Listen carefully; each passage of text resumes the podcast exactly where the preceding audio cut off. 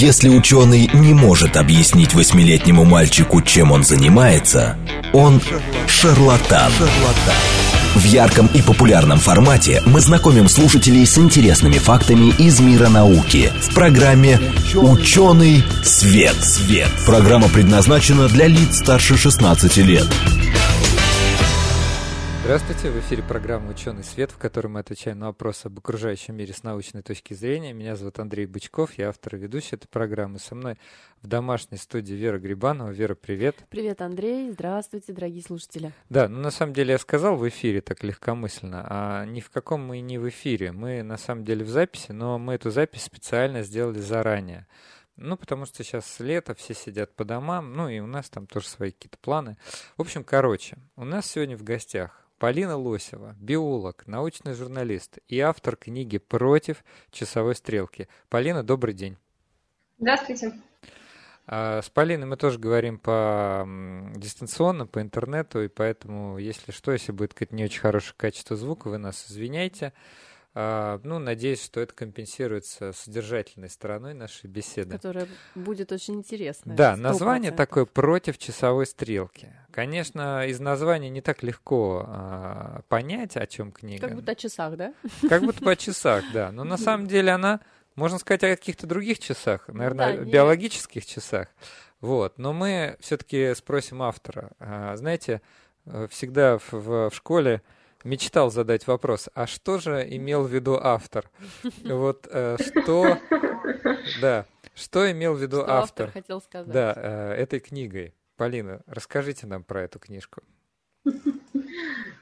Вы знаете, когда я закончила эту книгу, то я поняла, что этот вопрос, который нам задавали в школе, не имеет в сущности большого смысла, и вовсе не только потому, что там девятиклассник не может понять, что хотел сказать Лев Николаевич Толстой, но и потому, что очень часто сам Лев Николаевич Толстой очень сильно пересматривает свое представление на то, что он, э, о том, что он написал. Я вот, когда уже дошла до конца, и когда уже нужно было это все называть, издавать, потом, когда нужно было об этом рассказывать, я поняла, что так со стороны представление о том, что хотел сказать автор, не вполне совпадает, конечно, с тем, что там было изначально. Но в целом мне было интересно поговорить о том, а, что есть такая огромная область биологии старения, которая в некотором роде выпала не только из школьной программы, но и из вузовской программы по биологии, там ее практически нет, а это действительно огромное такое поле а, со своими открытиями, своими минами, своими непонятностями, и а, то, что мы на нем найдем, в существенной степени зависит от того, как мы будем на это смотреть. И, собственно, в своей книге я попробовала собрать разные способы посмотреть на эту а, проблему, разные очки, условно, через которые можно взглянуть на проблему старения. Ну и в зависимости от этого каждый может увидеть в ней что-то свое и какой-то свой ответ. Да, спасибо. Мне кажется, это очень ценная вообще постановка вопроса. Вот мне э, понравилось то, что книга, она методологически, с моей точки зрения, правильно выдержана. Вот, то есть она а, дает разные взгляды вот, на вопрос старения. Потому что, конечно, ну, всем людям хочется получить какие-то простые ответы на вопросы. Да? Из серии, вот если я буду есть, например, морковь по, по утрам, а вечером, я не знаю, не буду есть, э, у меня, мне удастся прожить на 20 лет больше или нет? А, но если полистать книгу Полины и, не знаю, научные какие-то публикации, то, а, скорее всего, ответ будет «мы не знаем точно». Но это моя, это у меня такое сложилось мнение. Может быть, вот наш дорогой автор скажет, что все совсем по-другому. И что мы уже знаем какие-то конкретные вещи, которые могут, например, приводить к увеличению продолжительности жизни, а, ну или, соответственно, замедлению старения. Кстати говоря, вот старение и возраст – это вообще связанные вещи? А, ну, они, конечно же, связаны, но я бы не сказала, что они так однозначно связаны, как кажется, потому что с тех пор, как э, ученые стали пытаться как-то объективно измерить старение по каким-то показателям, они поняли, что можно говорить об ускоренном старении, можно говорить о замедленном старении, и вот этот вот список э, заболеваний, патологий, состояний, которые вроде как можно отнести к ускоренному старению, он очень большой, он постоянно дополняется, в него приписывают новые разные удивительные строки, то есть там и действительно болезни ускоренного старения, вроде этих детей, про которых, наверное, многие слышали, которые появляются на свет уже в некотором роде стариками и рано умирают. Это такой классический случай. А есть и случаи менее классические, ну, например, можно а, онкологические болезни причислить к ускоренному старению, можно в некотором роде ВИЧ-инфекцию причислить к ускоренному старению. Я тут недавно встречала даже точку зрения, что беременность – это в некотором роде процесс похожий на старение, но, к счастью, а, обратимый, в отличие от настоящего старения пока. Так что возраст и старение, конечно, в некотором роде связаны, но эта связь не такая линейная. Полин, а вот у вас в книге, да, можно я тебя? Конечно, конечно. А, перехватила у Андрея слово немножко. У вас в книге прям с самого начала там дается пояснение, да, вот с какой стороны мы вообще на этот процесс можем смотреть и по каким признакам оценивать. И вы там выделяете как раз вот э, возраст, один из, э, ну, тех критериев, по которым мы, наверное, можем, ну, как-то так отдаленно судить. Потом соответственно, какие-то генетические мутации, накопленные ошибки, внешние признаки, и дальше вы уже там э, переходите как раз вот к медицинским каким-то аспектам. Меня интересуют э, внешние признаки. Я, э, когда вот смотрела вашу книгу, почему-то сразу вспомнила про, не знаю, уместно это будет сказать или нет, например, Вера Ванг да, это одноименный же дом Кто моды. это? И, соответственно, модельер э, и модель в прошлом. А сейчас, наверное, многие девушки могут посмотреть в Инстаграме ее фотографии. То есть там уже, я не побоюсь, наверное, этого слова, там в преклонном возрасте есть фотографии, которые выглядят, ну, действительно очень, ну, не, не соответствуют, наверное, да, представлению об этом возрасте. Я, кстати, не в теме, поэтому тоже с интересом тебя слушаю. Вот, и... Я с интересом слушаю. Я, когда вот эту книгу вчера читала, я думаю, так, интересно, ну да, внешние признаки, если мы там смотрим, наверное, у мужчин и женщин, они, ну, примерно будут, да, где-то одинаковое состояние волос, состояние кожи, возможно, там, да, ногтей. А, я думаю, а бывают ли какие-то исключения? Вот, э, есть же общие, ну, общие какие-то, да, признаки, а почему бывают у кого-то по-другому, например, волосы не сидеют рано, а у кого-то раньше сидеют? То есть можете вот про это рассказать поподробней? Какая-то есть а... там теория, не знаю, угу. модель?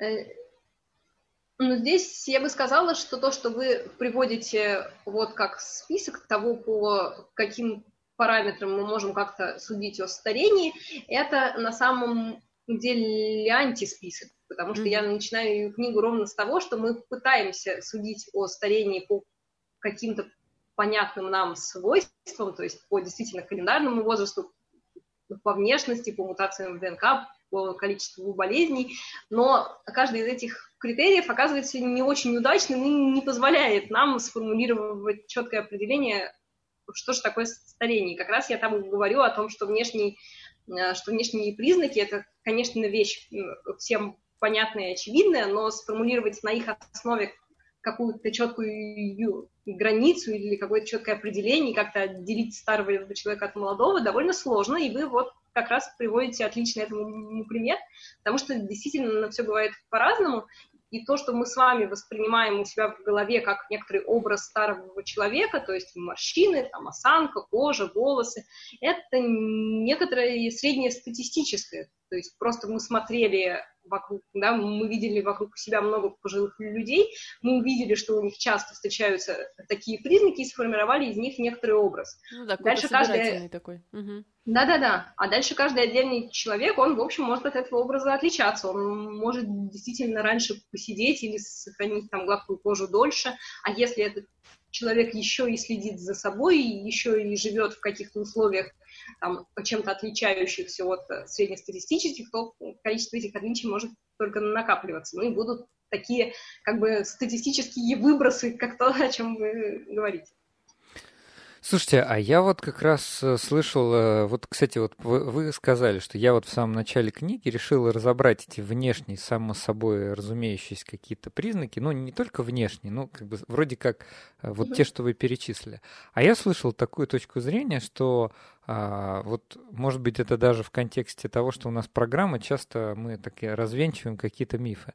Вот есть такое мнение, что ученые думают, думают, думают, думали, думали, думали. До сих пор нет никаких э, четких критериев, никаких там длины теломера, это все относительно. Вот это нельзя, вот это нельзя.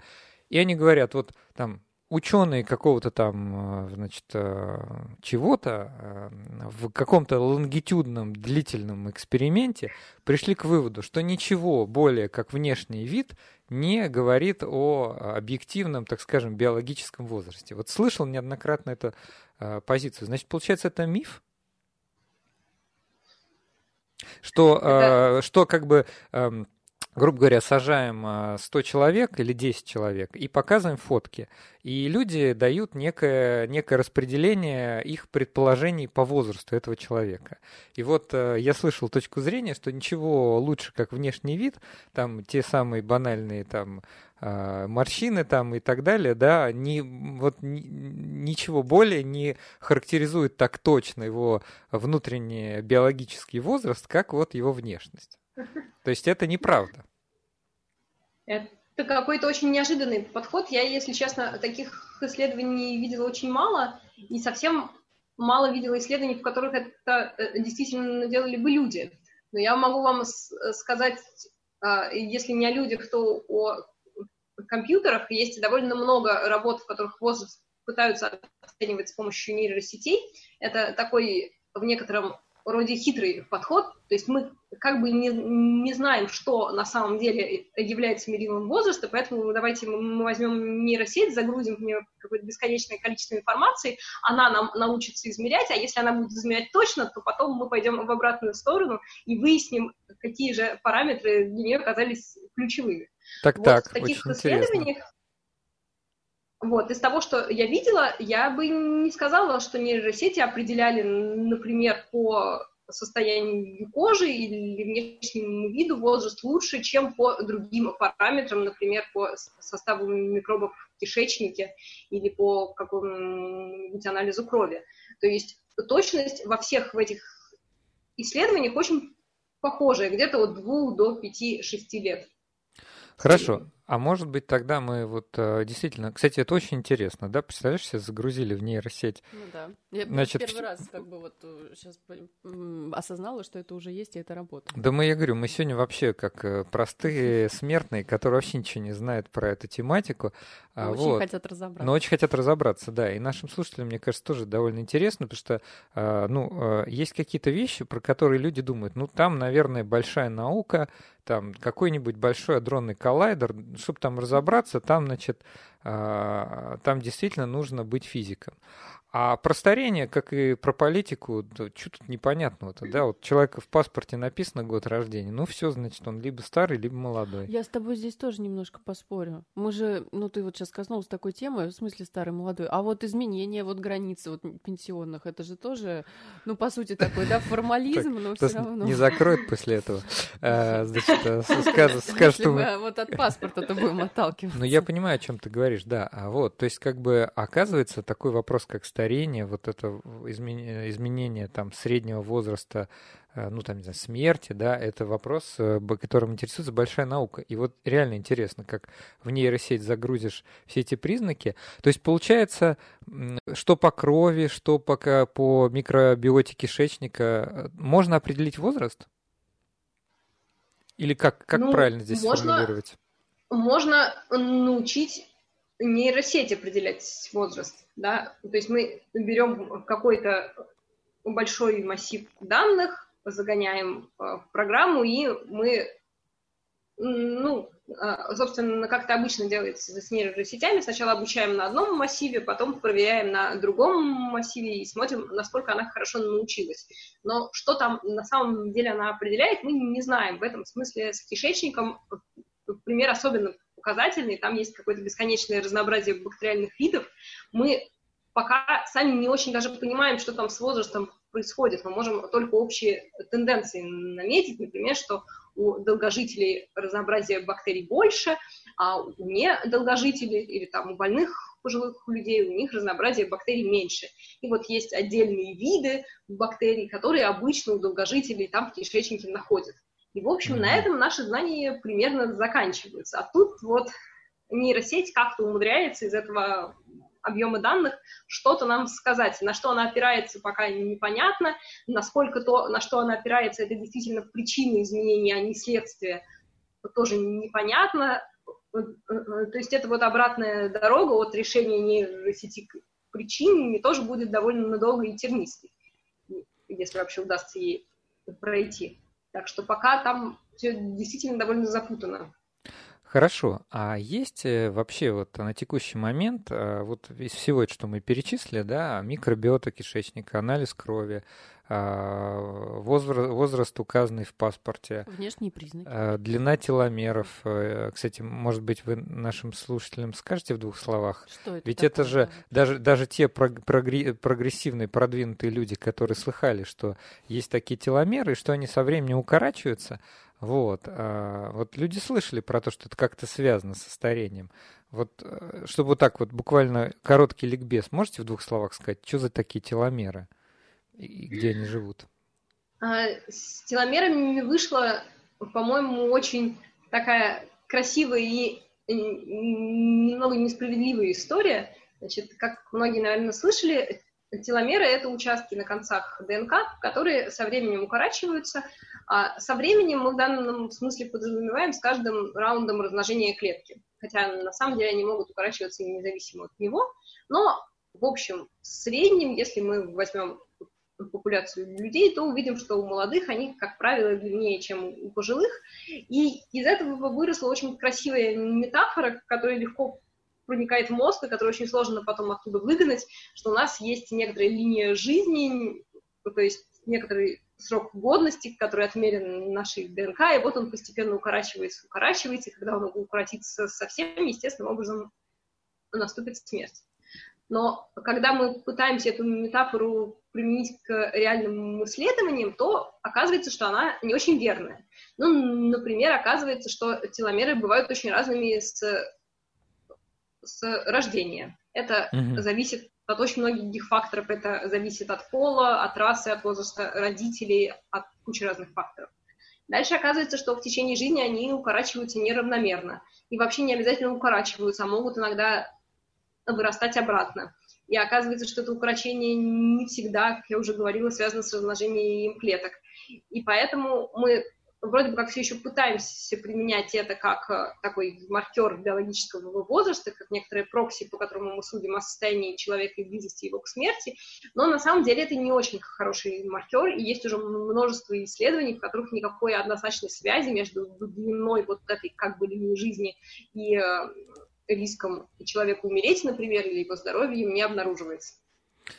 Хорошо, ну, кажется, стало более понятно. Я думаю, что многие слышали про эти теломеры, ну, да, но, как да. видите, на самом деле, ну, я так немножко, конечно, тоже изобразил незнание. Вот я слышал, что от э, гипотеза про укорочение теломеров казалась очень перспективной когда-то, да, когда только обнаружили эту зависимость.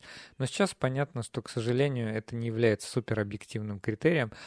А может быть, вы сказали про маркеры, может быть, какие-то есть э, вот на уровне а, ну, то, что я хотел еще до теломеров спросить. Может быть, вот на биологическом уровне есть какие-то более объективные маркеры, а, значит, я не знаю, какие-то биохимические параметры. Ну, вот, как вы сказали, существование определенных э, видов а, в микробиоте кишечника. На самом деле маркеров есть довольно много, их э, пытаются из самых разных э, участков тела в прямом смысле слова получить. И опыт показывает, что пока универсального маркера нет, то есть каждый маркер имеет какой-то смысл и может хорошо работать, но в своей определенной области. Ну, то есть, условно говоря, если мы научимся э, успешно оценивать возраст по микробиоте кишечника, то и этот маркер, скорее всего, можно будет удачно применить, чтобы оценивать риск развития болезней кишечника, например, или риск смерти от болезней кишечника. Но абсолютно не обязательно это станет универсальным маркером для здоровья э, и биологического возраста организма в целом. Вот. Поэтому таких маркеров довольно много. Ну вот, я бы сказала, наверное, из того, что еще у нас в разговоре не всплывало, про э, так называемые эпигенетические часы, Тоже довольно популярная... перспективный маркер, да. потому что их много разных вариантов этих часов и пытаются их как-то увязывать с другими признаками и, и делают из них еще более точный маркер. Смысл здесь вот uh-huh. в чем, давайте я очень коротко поясню для тех, кто не слышал. Мы, а, когда мы начинаем свое развитие, у нас э, клетке, ну, сначала у нас есть единая клетка, дальше она делится на много клеток, и во всех есть одинаковый генетический набор. Но так как каждой клетке в течение жизни нужны не все гены, а только определенная часть, то те гены, которые не нужны, клетка как бы скручивается, и э, информация, которая в них записана, становится для клетки недоступной. То есть она есть, но э, никак ее реализовать клетка не может. И чтобы эти гены скрутить, на них навешиваются так называемые эпигенетические метки или маркеры. А это маленькие химические группы, которые делают эту область ДНК, условно говоря, более липкой или менее липкой. И а, по мере того, как клетка из молодой, способной размножаться, превращается в старую, имеющую свою профессию или даже уже плохо выполняющую основную свою работу. Угу, на них понятно. копятся эти, эти эпигенетические метки, и дальше мы можем их буквально количественно посчитать. То есть в этой клетке 100 меток, в этой клетке уже 200 меток а, и так далее. Вот. Полина, а дальше вот... есть разные способы из них как-то делать часы. Понятно. А, Полина, я хотела еще тоже вспомнить, у нас, наверное, не всплывало еще, вот до перерыва есть как раз три минутки, а, про способность э, к размножению, к репродукции. Это тоже было же как-то указано раньше как одним из критериев, да, с точки зрения которого можно судить, а, а старый человек или нет. Можете вот здесь прокомментировать? Сейчас какое-то вот есть э, современное видение вот, относительно репродукции? Как это связано со старением вообще? Это является маркером или нет?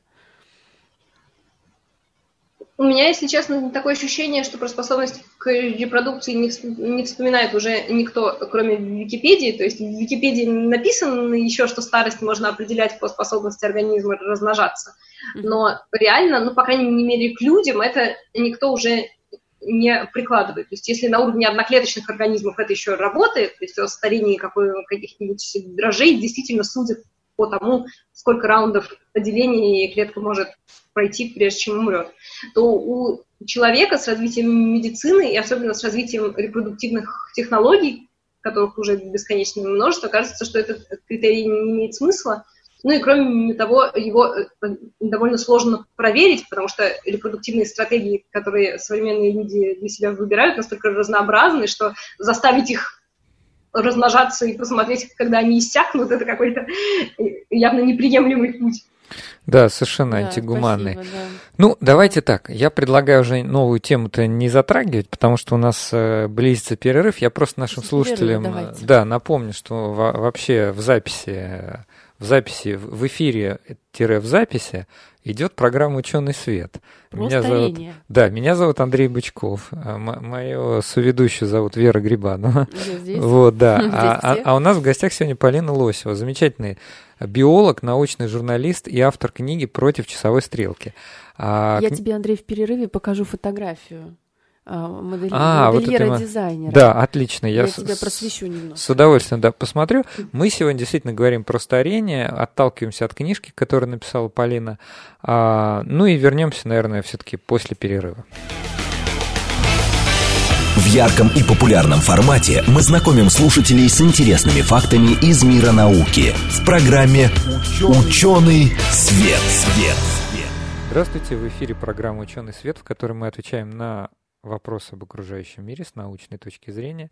Меня зовут Андрей Бычков, сегодня со мной и, как обычно, Вера Грибанова. Вера, привет. Привет, Андрей, всем добрый день. Сегодня, значит, тот вопрос, на который мы отвечаем с научной точки зрения, или, по крайней мере, пытаемся на него отвечать, а, гласит так. А, старение. Что это такое? с научной точки зрения. У нас в гостях Полина Лосева, биолог, научный журналист, автор книги «Против часовой стрелки», которая этому вопросу и посвящена. Полина, здравствуйте Полина, еще здравствуйте. раз. Здравствуйте еще раз. У вас самой, кстати, появилось после написания книги понимание, а, что такое старение с научной точки зрения?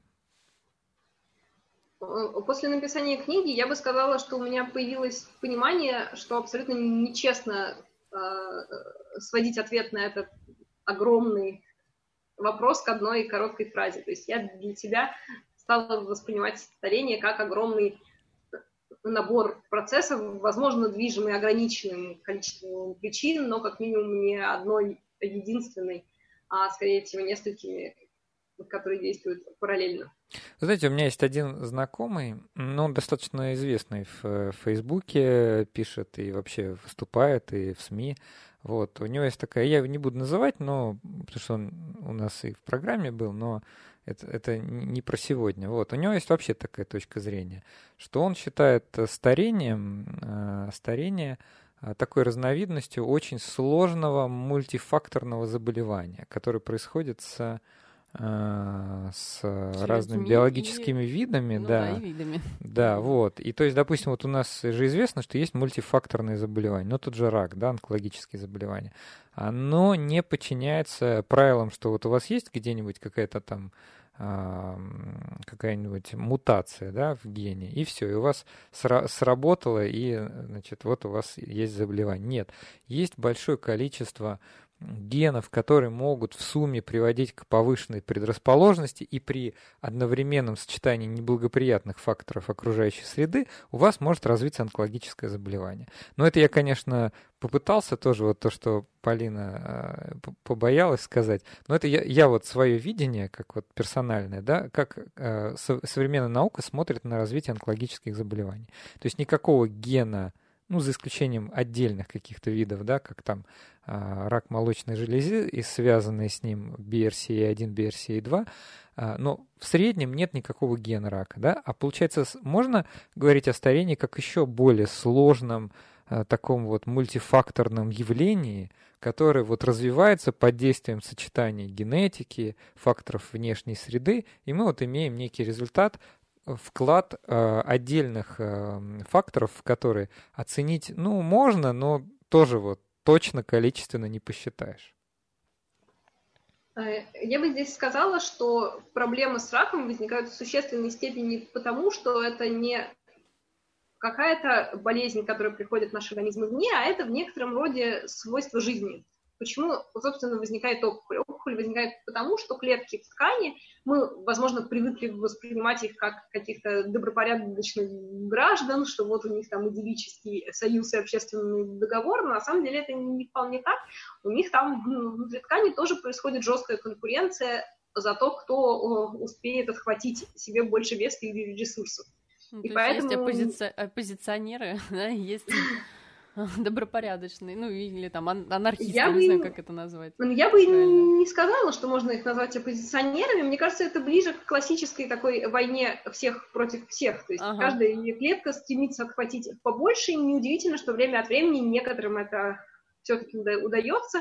Если в этот момент их не остановить, они развиваются в опухоль. И в этом в некотором роде и проблема, потому что вроде бы как стремление размножаться и захватывать больше ресурсов – это естественное стремление для клетки, и в некотором роде оно полезное, потому что если у нас, например, случилась травма, и в ткани клеток, часть клеток умерла и освободилось место, то логично, что остальные а, должны иметь механизм им воспользоваться, то есть размножиться, это место захватить своими потомками, и таким образом они достраивают ткань. То есть это на самом деле по природе своей не абсолютно патологический механизм, а это механизм хороший, как бы. Да, это естественное свойство жизни, которое вырвалось из-под контроля. И на да. самом деле в большинстве механизмов, которые лежат в основе старения, тоже можно разглядеть эти все полезные свойства. Есть очень многие вещи, которые происходят с нашим организмом со временем, очень многие возрастные изменения. По сути своей это полезные вещи, просто гипертрофированные, э, доведенные до абсурда. И в существенной степени именно поэтому со старением так сложно бороться, равно как и с раком. Ого, как интересно. Да, это, это, ну это вот очень серьезная мысль. Сложно бороться, но а как-то можно бороться? Ведь сейчас э, идет пропагандирование многих разнообразных каких-то методов, подходов, anti-age, там, да, и медицина anti-age, и какие-то, э, не знаю, новые виды гимнастики, пилатеса, вот, омолаживание процедуры, вот что работает? Программа «Московское долголетие». Люди, люди говорят... Да, даже социальная, пожалуйста, сфера, ну, да? Да, конечно, нет, а мы слышим, что даже, ну, так скажем, это немножко, может, не политкорректно прозвучит, но а, даже есть осторожные высказывания экономистов, что, что старение, глобальное старение населения, это может быть и экономической, ну, скажем, задачей, да, сложностью. Это, это уже есть, уже есть да, этот тренд, что есть, есть э, старение определенное, да, населения, и вот этот тренд, он просматривается в том, чтобы а, организовать рабочие места, организовать то есть, э, функционал. То есть, получается, да. мы вообще поймали эту тему и научились что-то делать, э, и, и в результате да, у нас... Что, что работает в этом да, плане. получается, что что-то мы уже правильно делаем. Полина, как вы Я считаете? думаю, что а, главная вещь, которую мы делаем правильно, это то, что мы начали об этом говорить, и мы начали об этом думать. Потому что очень долгое время старение рассматривалось, ну и сейчас в целом все еще рассматривается как некоторый естественный процесс, и это очень сильно мешает с ним бороться. Потому что у нас старение все еще не причислено к болезням, а это означает, что нам очень сложно начать его лечить. Мы, грубо говоря, просто не можем запустить клинические испытания какой-нибудь э, таблетки или процедуры против старения, просто потому что его не числится в реестрах. Мы не можем лечить то, что не болезнь. И то, что мы начинаем об этом все говорить, то, что это входит в моду на разных уровнях, вплоть до программы «Московское долголетие», это на самом деле очень полезно. Это все нас потихонечку придвигает к тому, чтобы однажды признать, что это не нормально, что это некоторая болезнь, так же, как и рак болезнь, а не просто свойство жизни, и попробовать как-то бороться с этим в. А что же касается конкретных методов, то мне кажется, что если мы хотим, по крайней мере, сейчас какой-то эффективности, то наш рецепт – это разделять и властвовать, то есть выбирать конкретные проявления старения и э, смотреть, что направлено против них конкретно. Ну, условно говоря, на самом простом уровне. Мы знаем, что старение – это проблема с кожей, давайте мы будем лучше следить за кожей, и она у нас станет меньше стареть. Но понятно, что это имеет мало отношения к фундаментальным процессам, тоже можно применить и к фундаментальным процессом. Например, мы знаем, что есть определенные возрастные болезни, от которых чаще всего умирают пожилые люди. Значит, давайте мы будем для каждого человека пытаться минимизировать риск вот этих конкретных болезней. Вы, Или... наверное, говорите про сердечно-сосудистые да. заболевания. Ну, в частности, но и не только это и рак, о котором вы говорили, и диабет, и проблемы с легкими. Там список побольше, но не бесконечный, к счастью, условный десяток самых распространенных болезней. Или мы можем шагнуть еще глубже и сказать, что вот один из признаков старения – это укорочение теломер, пусть он не очень надежный, давайте мы будем искать вот методы, а, способы, которые позволят нам удлинять собственные теломеры. Как-то так. Потому что если мы захотим условно быть и жить как некоторые э, долгожители, то есть, условно говоря, посмотрим на группу каких-нибудь итальянских старушек и, и попробуем выделить что-то, что сделало конкретно их такими долгоживущими старушками, полностью это перенести на себя, то э, этот метод у нас, скорее всего, не сработает, потому что в большинстве своем эти старушки жили такой жизнью, которая для большинства нас, современных людей, а, даже не то чтобы неприемлемо, а и просто невозможно. Поэтому полностью пройти их путь у нас, скорее всего, не получится. Полина, а вот вы сказали, да, признаки долгожителя, э, ну, условной там группы долгожителей. Это вот какие признаки вообще мы можем выделить как-то? Кто вообще такие долгожители? Да. Вот как, как мы опишем этого человека? Ну, наверное, по, по возрасту понятно, самое простое, да, ну, то как, а, как Андрей сказал, какой-то там, ну, есть ну, паспортный, да, отметка в паспорте. Кстати, я слышал, что с долгожителями есть некоторая сложность. А, чем больше возраст, тем а, сложнее проверить то, что это возраст э, действительно настоящий. Потому а, что часть это... людей, и это, конечно, тоже проблема для ученых, которые занимаются, потому что если человеку по паспорту 120 лет, то это совершенно не означает, что это так и есть. Проверить это представляется довольно затруднительно. Архивы сгорают, люди приписывают себе лишнее, и, в общем, ну, я думаю, Полина как раз с этим сталкивалась при подготовке? Ну, лично я с этим, конечно, не сталкивалась, но я встречала действительно э, рассказы об этом, об этом довольно много говорят, что мы на самом деле сейчас не можем э, сделать большинство выводов о сверхдолгожителях, просто потому что их очень мало, а данные все о них неточные. И наша ситуация станет сильно проще, скажем, лет через 50, потому да. что особенно после мировых войн с документами стало меньше проблем, а когда они все перешли в цифру, то, соответственно, проблемы искажений станет еще меньше. То есть сейчас нам просто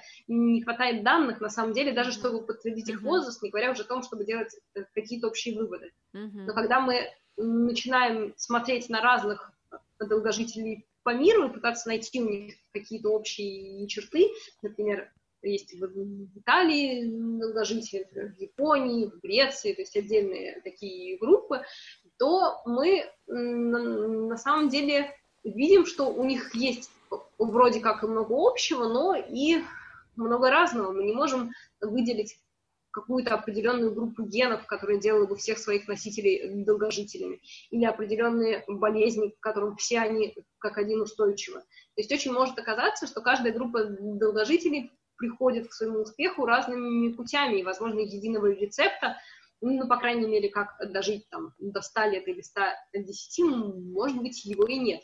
Вот про рецепты, как дожить до 110 лет. А, ну, вот мне только что браслет сказал, а, вы слишком долго сидите, встаньте, займитесь физической хм, активностью. Походи по комнате. Да, сейчас это, как сказать, это все в тренде. Нам умные гаджеты предупреждают, что сидеть долго вредно, у вас должна быть физическая активность. Вы сегодня проделали меньше 10 тысяч шагов, ах вы плохой, вы умрете на пять лет э, раньше. Ну уж прям не на пять.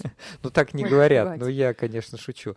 Вот, а давайте обсудим вот эти вот э, в массовом сознании людей есть совершенно четкие какие-то рекомендации, которые считаются незыблемыми и которые кажутся нам э, способами действительно прожить дольше. Это физкультура, то есть физическая активность, это питание, так называемое правильное, хотя при, приглашаешь диетолога, он э, Начинается за, мифов, за да, час в пух и прах разносит, разносит, разносит э, вообще слово правильное питание. Да, это а. абсолютно какая-то мифическая субстанция, абсолютно да. непонятно, что это.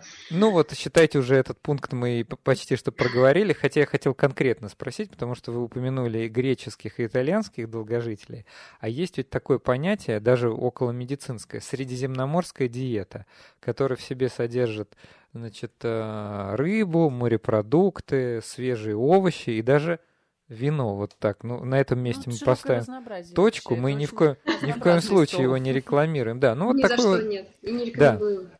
Не, не рекомендуем, да. Вот, а, вот, а, может быть, раз мы остановились пока временно на, на этой средиземноморской диете, вот что исследования говорят? Вообще есть какая-то диета, которая все-таки больше а, прод, ну, продляет жизнь, а, а есть диеты, которые сокращают ее? А, давайте здесь, прежде чем мы с вами уйдем в обсуждение каких-то конкретных диет и механизмов, а, проговорим важную вещь, а именно то, Давайте. насколько всем этим обсуждениям и рекомендациям э, стоит доверять. Стоит верить, да. И здесь речь даже не о том, что есть какие-то рекомендации настоящие, какие-то рекомендации ложные. А речь о том, что старение как процесс вообще довольно сложно изучать. И многие из причин этого мы с вами уже проговорили. А, значит, люди очень разнообразны, и когда мы пытаемся выяснить, какое именно сочетание факторов привело к тому, что один человек умер в 70 лет, а другой в 120, мы сталкиваемся с неразрешаемой задачей, потому что, как мы понимаем, жизнь настолько разнообразна, что действие одних факторов может компенсироваться действием других, и очень мало людей, которые всю свою жизнь проводят в абсолютно таком гомогенном состоянии, всю жизнь двигаются равномерно, едят одно и то же, болеют одними и теми же болезнями. То есть даже в пределах жизни одного человека мы не можем поставить внятный эксперимент или проследить внятную тенденцию. Что уж тут говорить о том, что мы собираем сотни или тысячи человек и пытаемся у них что-то общее выделить. А, это первое, что нужно понимать. Второе, что нужно понимать, это то, что в области старения очень сложно поставить корректный эксперимент. Ну, во-первых, потому что старение – это не болезнь. Это, с одной стороны. Во-вторых, потому что мы не можем стандартизировать условия жизни человека с, с другой стороны. То есть опыт показывает, что даже волонтеров, которые сознательно подписываются на исследования, очень сложно заставить в течение года или двух есть э, одно и то же. То есть даже просто одну сферу жизни да это вообще не влияя на негуманно. Да, может, человек подпишется, а сам потом где-нибудь там сорвется, а все равно скажет, что ел одно и то же, и уже да, и он так уже и будет происходит. И, и данные получатся, ну, вообще никакие нерелевантные. Да. Вот, именно поэтому говорить о том, что мы проверили и выяснили, что такая-то диета, физкультура, таблетка, терапия или что-то достоверно влияют на продолжительность жизни, мы не можем. С этим у нас есть большие сложности. И поэтому каждый раз, когда вам кто-то рекомендует что-то, я бы советовала смотреть, опять же, от, от каких конкретных болезней это вмешательство должно помочь, или на какие конкретные физиологические параметры оно должно повлиять. Потому что вычислить э, связь между какой-нибудь диетой и развитием инсульта все-таки несколько проще. Хотя тоже тоже есть здесь очень много «но», и особенно в области еды, как вы, вы могли заметить, постоянно появляются новости о том, что, не знаю, мясо вызывает рак, мясо защищает от рака, мясо никак не связано с раком. Да, и разные так, виды мяса каждый... влияют на разные виды рака и так далее. Да-да-да, и так практически с каждым продуктом. Но, тем не менее, а, развитие или неразвитие инсульта – это как минимум некоторый более достоверный признак, который мы можем измерить на выходе. Или там длина теломер, или давление, или уровень сахара в крови, это все-таки более измеримые вещи, более э, достоверные. Вот. Это важно иметь в виду как каждый раз, когда мы обсуждаем какое-нибудь э, средство продления жизни.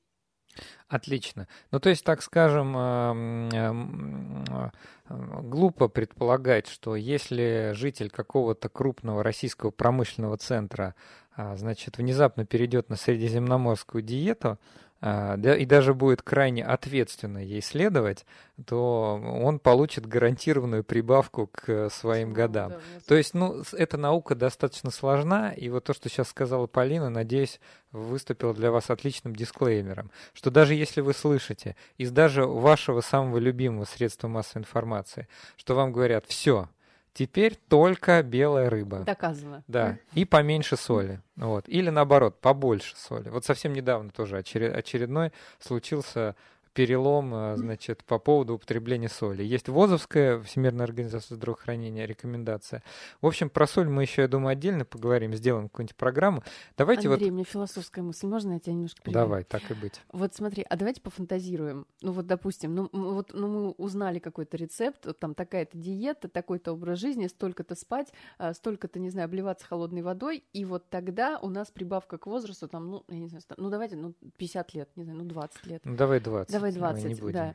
И я вот думаю, вообще, насколько сильно изменится резко наш мир. Но он же, это сто процентов будут супер изменения и в экономическом плане, и в социальном, и вообще, ну, как бы устройство городов, да, устройство государств. Наверное, будет совершенно какая-то другая политика, распределение, не знаю, налоги, и мы, что-то. Мы это все это поменяем, и смысла жить еще 20 лет не будет. Я думаю, что вообще человечество готово к этому. Вот вот, вопрос. не знаю, вот хороший, хор, да, ты очень, кстати, такое в глубину есть, копнула. На самом немножко. деле вот эти вот все знаменитые эффекты бабочки, черные лебеди вообще могут в один момент перечеркнуть все наши представления. Вот то, что в этом году происходит у нас в 2020, вот люди а, у нас, кстати, месяц назад был Василий Ключерев. Мы там говорили про когнитивные ошибки, нейроэкономику. Вот люди склонны уменьшать одни риски и совершенно не обращать внимания на другие. Вот, и поэтому, знаете, мы все вот сейчас э, будем есть правильное количество соли, соблюдать правильную диету, заниматься физкультурой, а придет некое инфекционное заболевание, которое все наши планы вообще поменяет. Вот, у нас три минутки, я предлагаю все-таки эти три минутки все-таки пройтись по этим признакам. Мне кажется, по диетам да, мы уже сказали. Давайте. Полина очень правильные вещи, как всегда, сказала, что, значит, э, что действительно, наверное, корреляцию между диетой и, например, риском инсульта все-таки можно определить, но это вопрос к специалисту по сердечно-сосудистым заболеваниям. Спросите вашего лечащего врача, и он вам порекомендует правильную диету. А что вы скажете по поводу спорта, по, по поводу э, физической активности? Я бы сказала, что по поводу физической активности, а, как и по поводу большинства стрессовых факторов, то есть всякие перепады температуры, разные там потребление специй, например, или, ну, в общем, всякого вида закалок и зарядок, есть одно общее правило, что все хорошо по немножку, а, и проблема как раз основная в том, что где границы этого немножко определить пока не получается. Раньше доминировала, я бы сказала, в научных кругах идея о том, что стресса должно быть минимально. Сейчас парадигма сменилась, и кажется, что стресса должно быть немножко, чтобы закаливать наши а, внутренние механизмы, в том числе и внутриклеточные системы защиты от стресса. То есть, в общем, стандартные бабушкины методы, кажется, снова работают. То есть заниматься физкультурой хорошо, большой Но спорт. Аккуратно. Да, большой спорт это скорее большой вопрос. А, продлит ли это вашу жизнь или нет. Кстати, про стресс тоже интересно, но мне кажется, Полина сказала, вот, и мы, в общем, присоединяемся, наверное, к этой концепции, потому что сейчас есть много интересных книг и публикаций по поводу того, как... Но здесь я бы скорее обратился тоже к врачам, которые специализируются, может быть, на тревоге. Вот. Ну, так ходишь и думаешь, давненько стресса что-то не было, надо срочно найти немножечко. Да, ну вот, да, вот еще буквально за, за минутку, ну за минуту, да тут за час невозможно ответить, а я пытаюсь человека за минуту спросить. Но все-таки, вот я слышал про голодание и про сон. Вот есть такая концепция. Интервальное голодание, по-моему, называется. Да, вообще, да? в принципе, что да. есть эксперименты. Голодания что, очень много. Их, что, их да, что, бесконечное количество что, видов. дескать, э, давали каким-то животным голодать, и у них э, продолжительность жизни увеличилась. А, наверное, вы ответите, что опять это все не, при... не прямо неприменимо к непосредственно к человеку. С голоданием все сложно. Во-первых, само слово голодание это не вполне корректный перевод. А, классически это обычно называют ограничение калорий без недоедания. То есть идея в том, что все необходимые питательные вещества в общем рационе присутствуют, просто общее количество употребляемых калорий снижено по, а, по отношению к оптимуму. То есть это означает, что мы едим чуть меньше, чем мы тратим, и мы при этом не умираем ровно потому, что мы включаем организм, экономим энергию. Это штука, конечно же, не до конца проверена на людях по тем причинам, о которых мы говорили, но она работает на подавляющем большинстве модельных организмов, на которых это проверяли, так что, в общем, нет причин думать, что на людях это не работает вообще, но есть, как обычно, некоторые противопоказания, которые требуют консультации с врачом, и просто так переставать есть – это не очень хорошая идея. А дальше есть много разных методов. А, это полное ограничение калорий, интервальное, когда мы часть времени не питаемся так, а часть едок и какие-то размызочные дни. И тут вот пока консенсуса нет. Что из этого окажется более эффективным, ну, покажет время. Исследования какие-то вроде как идут. Полина, спасибо огромное. К сожалению, у нас закончилось время, а разговор интересный, но тут действительно большой простор для, а, для того, а что можно было бы еще обсудить. Но я надеюсь, у наших слушателей все-таки, так у нас научная программа, сложились правильные а, акценты, и они поняли, что проблема не, не так проста, как прочитать заголовок о том, что очередной какой-то метод позволяет продлить жизнь, и тут же бежать его реализовывать. У нас в гостях была Полина Лосева, биолог, научный журналист, автор книги «Против часовой стрелки». Спасибо большое вам за этот разговор. А в эфире была программа «Ученый свет». Услышимся в следующую субботу.